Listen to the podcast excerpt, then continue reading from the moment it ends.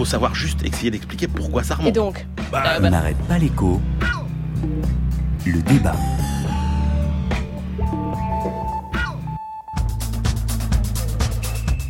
La société française est malade du chômage. Depuis euh, X années, on multiplie les textes, le chômage grandit toujours. Quand éclate la première grande crise, celle de 74, nous avions un code du travail d'environ 800 articles. Aujourd'hui, plus de 8000 articles. La situation de, 16 millions de salariés ne peut pas être régie euh, de façon uniforme par le, par le Code du travail. Donc on donne plus de place à la négociation et puis les, garanties, les principes, ça relève du Code du travail, c'est-à-dire que le Code du travail doit préserver un certain nombre de, grands principes.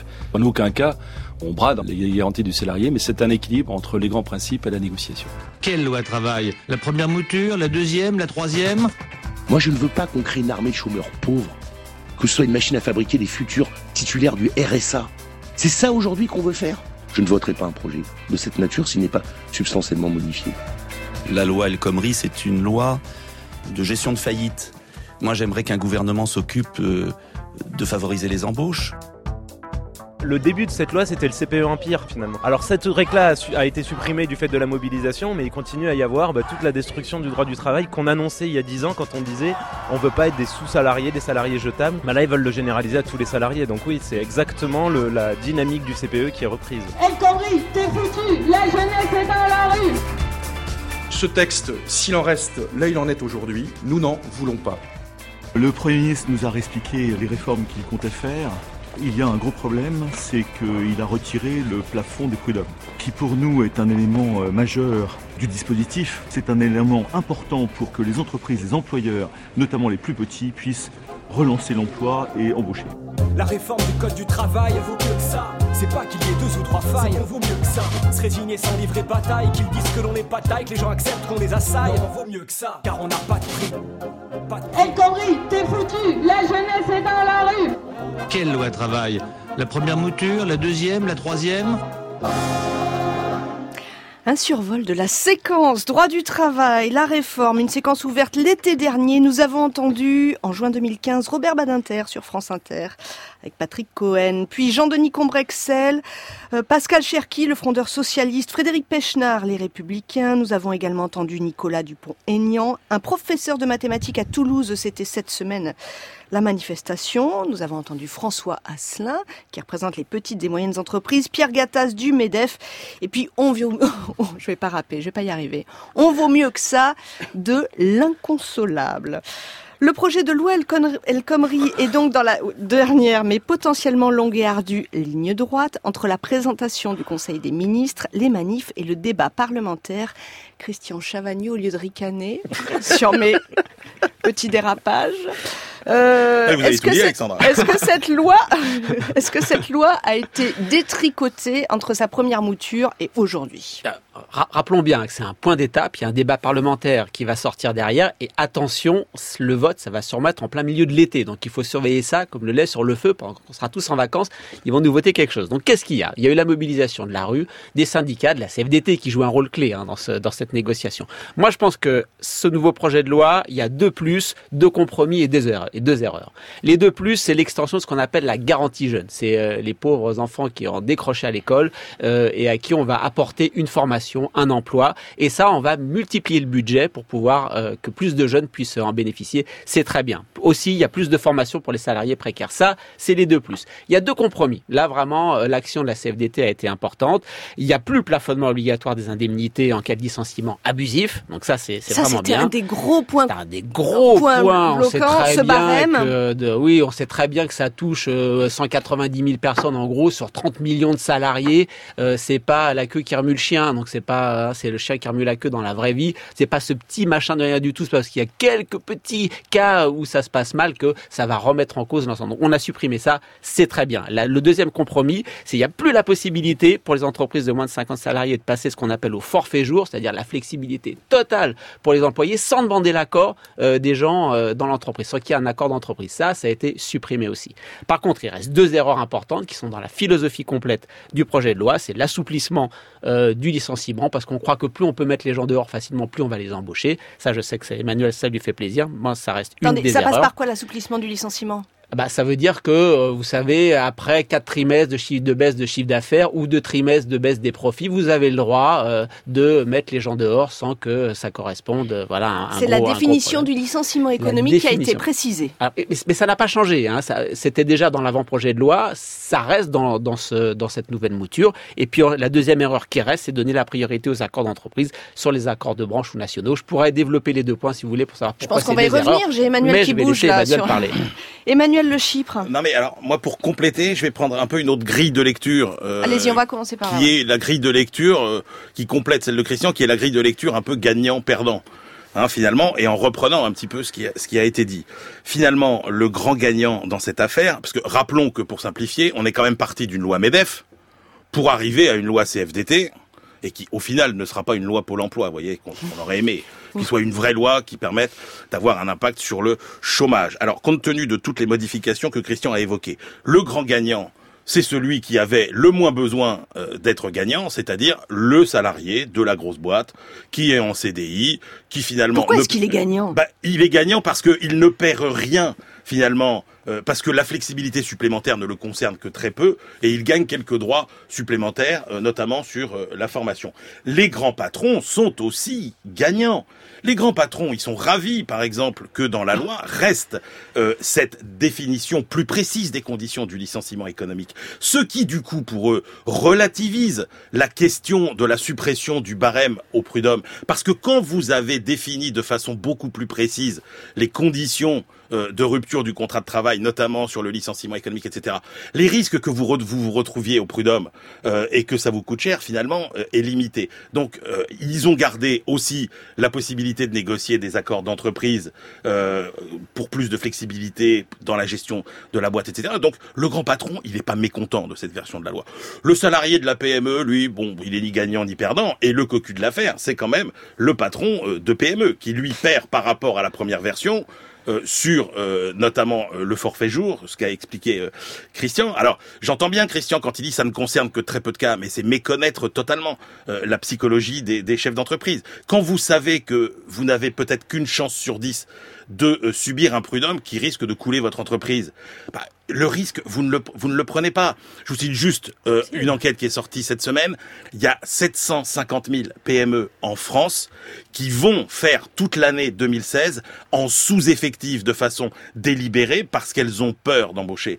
Et si un emploi a été créé par ces- chacune de ces entreprises, ce serait tout de suite 750 000 emplois. Donc dire que euh, la peur des prud'hommes n'est pas un frein euh, à l'embauche, c'est juste méconnaître la réalité du terrain. Magnifique storytelling. Les Non. pauvres patrons de PME. qui- Alors moi, je vais vous Bah, donner la, la liste de tout ce que les patrons de PME ont gagné. On n'a pas supprimé la rupture conventionnelle, qui est quand même maintenant le mode majeur pour se débarrasser euh, pour- de manière consensuelle d'un salarié. Euh, on n'a pas supprimé l'intérim, on n'a pas supprimé les 30 formes de CDD qui existent. Euh, on n'a pas. euh, par contre, ce qu'on a introduit dans la loi, c'est la possibilité de travailler 46 heures pendant 12 semaines consécutives, de pouvoir modifier les dates de congé un mois avant que les salariés euh, partent, de pouvoir reporter pendant 6 ans la cinquième semaine de congé payé. Tout ça, ça va bien aider euh, les patrons de PME. À mon sens, euh, enfin, j'ai pas entendu l'information. Peut-être cette nuit, c'est tombé. Le CICE aurait peut-être disparu. Emmanuel, la prime à l'embauche pour les PME de, de qui a été mise en place en janvier dernier, ça aurait disparu peut-être, Emmanuel? Non, mais arrêtez, arrêtez. Ça fait des mois et des mois que ce gouvernement donne plein de choses aux entreprises en général, aux PME en particulier. Ce storytelling des pauvres patrons de PME qui a été euh, mis en mis en pièces par mis en pièces pardon par la loi, c'est complètement faux. Bah, ça, c'est le storytelling des gens qui mettent pas les pieds dans une entreprise, qui savent pas ce que c'est que la Je réalité travaille dans d'un une petit entreprise, patron. Emmanuel. Mais arrêtez, vous, Arrêtez, vous êtes euh, journaliste. vous êtes, euh, mais Christian, vous, vous, êtes pas. Mais moi, je suis salarié. Mais moi aussi, je suis salarié. Eh ben oui, mais donc tout le monde travaille Dans une entreprise. Mais le petit alors. patron, celui qui agit, celui qui agit, c'est pas celui qui commente, Christian. Et celui qui agit. Prenez un exemple. Aujourd'hui, vous avez un salarié qui est malade. Vous voulez le remplacer. Vous signez un CDD. Si dans le CDD du remplaçant, vous oubliez par exemple de préciser quelle est la fonction exacte du salarié qui est remplacé. Le contrat est illégal, il est requalifié en CDI et vous vous prenez un prud'homme derrière. Mais tout ça, tout ça pour dire, Alors, tout moi, ça pour dire que la réalité 10 000 du terrain, c'est ça la réalité du terrain, c'est Epsilon, ça ne non, concerne que pas Epsilon. L'effet si, est totalement Moi- euh, dissuasif. Et juste, Emmanuel, encore une fois, puisqu'on ne, ter- puisqu'on ne, on ne parle pas de contrat de travail, euh, et c'est- dommage parce que cette loi n'y n'y a pas touché. Euh, les baisses de charges, etc. Moi, c'est très bien. Sauf que regardez la différence. Euh, en Italie, où on a touché le contrat de travail, on a supprimé cette incertitude sur les conditions du licenciement. Avec 12 milliards d'euros de baisse de charges, Matteo Renzi, il a créé 500 000 emplois. Mais nous, non, mais avec non, vous racontez 20 n'importe milliards, quoi. nous, avec 20 milliards de CICE sur l'année 2015, on a créé 60 000 emplois. Emmanuel, on a Donc, interrogé la dernière c'est fois. bien qu'il y a quelque chose sur la psychologie qui se joue aussi sur le, le- le terrain, tout bêtement. On a interrogé la dernière fois une économiste hein, dans ce débat qui nous parlait de l'Italie et qui nous disait que c'était trop tôt pour savoir. Vraiment pour. euh, Alors, il y a bien est-ce que 500 000 emplois qui ont été créés. mais euh, peut-être et- pas seulement pa- parce qu'on a touché au barème mais, mais d'indemnisation. parce qu'on a aussi baissé des charges. Mais encore une fois, le rapport qualité-prix, c'est 12 milliards de baisse de charges, 500 000 emplois. Mais non, vous- en France, c'est c'est 20 complètement milliards, faux. 60 000 C'est créations. Emmanuel faux. Christian, pourquoi est-ce que les économistes, des économistes de très très haut niveau, je ne sais pas si vous avez la réponse, ont des Si, jugements réponse. aussi radicalement opposés sur ce, te- sur ce texte? Parce que vous voulez que je vous lise le- le- l'OCDE, c'est quand même pas un repère de gauchiste l'OCDE, d'accord? Le a fait un bilan de toutes les études qui existent. Est-ce que si on flexibilise le marché du travail, ça crée de l'emploi? Parce que finalement, c'est quand même ça la question qu'on a envie de poser. C'est à Est-ce la que fin. c'est la réponse au chômage de masse Est-ce que Ça, c'est la réponse ouais. au chômage? C'est quand même pour Ah, ça que le gouvernement. Ah bah, est-ce que ça, est-ce que ça crée de l'emploi et donc est-ce que ça diminue le chômage? C'est bien la même question, Emmanuel. Je vous lis euh, le- la synthèse, l'OCDE. Encore une fois, pas un repère de gauchistes. Qu'est-ce qu'ils nous disent? L'effet net de la législation protectrice de l'emploi sans chômage est ambigu. Ambigu. Les nombreuses évaluations auxquelles cette question a donné lieu conduisent à des résultats mitigés, parfois contradictoires et dont la robustesse n'est pas toujours assurée. Il n'y a pas de consensus scientifique chez les économistes sur cette question. Donc des économistes qui sont plutôt d'un côté qui vont dire c'est pas bien, des économistes qui sont plutôt de l'autre qui vont dire c'est bien, il n'y a pas de consensus scientifique. Pas Donc vous, êtes en train de nous dire qu'en fait il y a une grille de lecture très politique. il y a une grille de lecture Sur le- éminemment et uniquement politique. Les économistes n'ont pas vraiment de- de- d'études, de chiffres à quoi se raccrocher, ils ont une vision politique. Alors, il y a une vision euh, politique, mais que d'ailleurs, il est un peu absurde d'opposer, puisque, grosso modo, les gens Mais qui c'est sont eux qui nous disent qu'ils sont scientifiques. Les gens Attendez, qui sont contre cette réforme vous disent, regardez, euh, si euh, il y avait de la croissance, on n'en serait pas là, et que quand il y avait de la croissance, on n'en était pas là. Mais vous pouvez avoir ce point de vue qui est parfaitement défendable, et le point de vue des économistes qui défendent la loi, qui disent oui, mais attendez, à croissance donnée, il faut aussi enrichir le contenu de la croissance en emploi. Et c'est ça là aussi le problème. Donc moi, franchement, on me mettrait les deux, c'est-à-dire il nous faut plus de croissance et il faut que la croissance soit plus riche en emploi. Ça n'est pas euh, opposable. Après, juste pour terminer, il faut regarder ce qui se fait à l'étranger. On est le pays dans lequel il y a le plus de chômage des jeunes.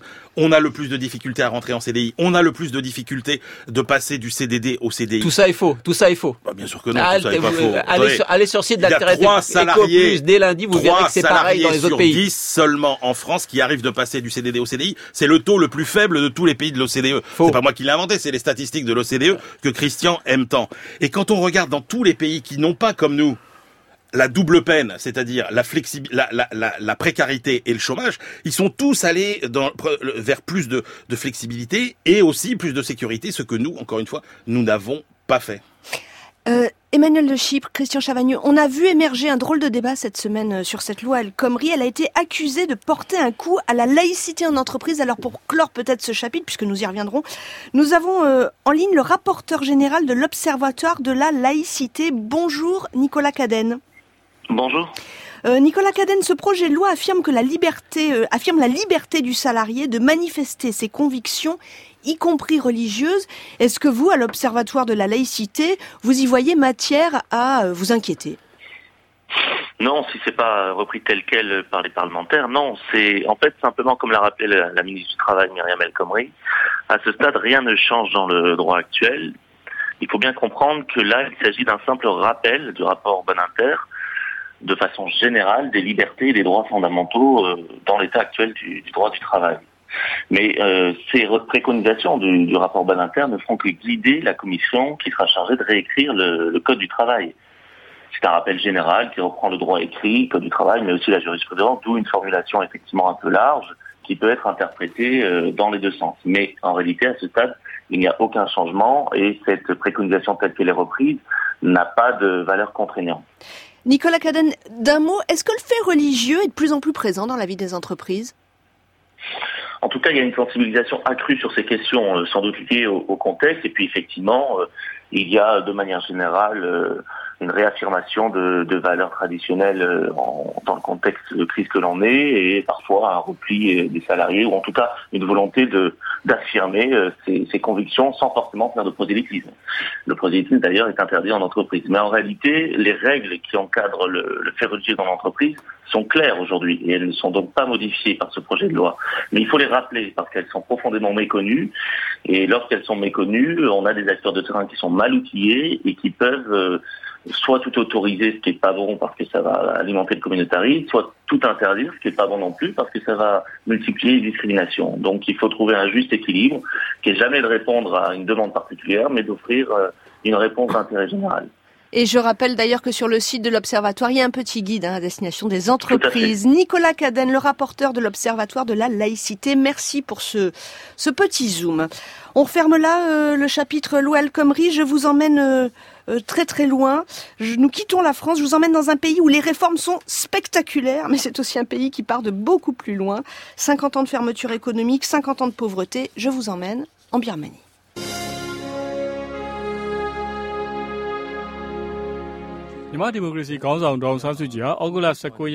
Bonjour Rémi Favre. Bonjour Alexandra.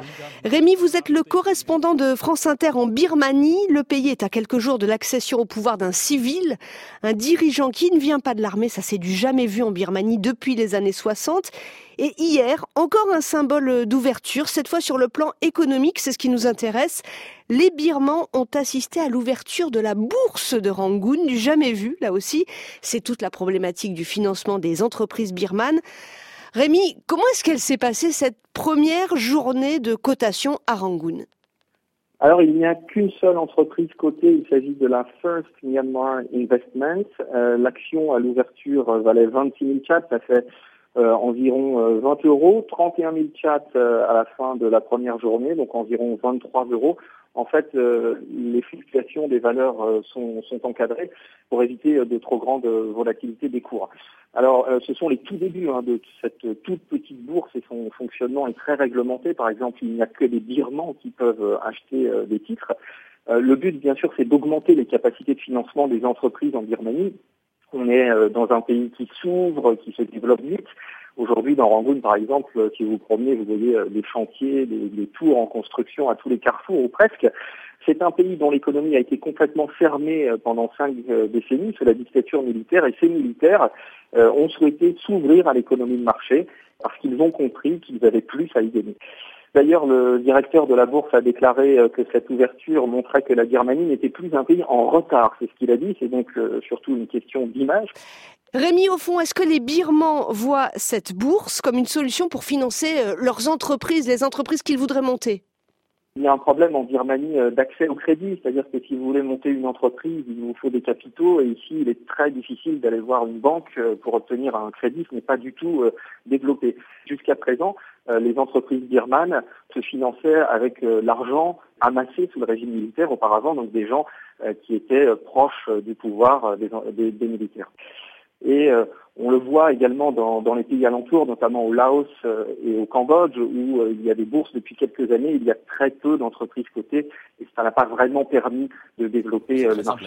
Rémi Favre avec nous depuis Rangoon. Emmanuel Le Chypre, qui n'arrêtait jamais de bavarder. Je vous salue. La semaine prochaine, vous nous manquerez. Vous apporterez votre mot d'excuse. Et Christian, vous, on vous retrouve la semaine prochaine. Moi, je suis là, madame. À venir avant 10 heures. Un homme discret, puissant, un homme qui investit, qui flèche l'épargne des C'est le directeur général de la Caisse des dépôts.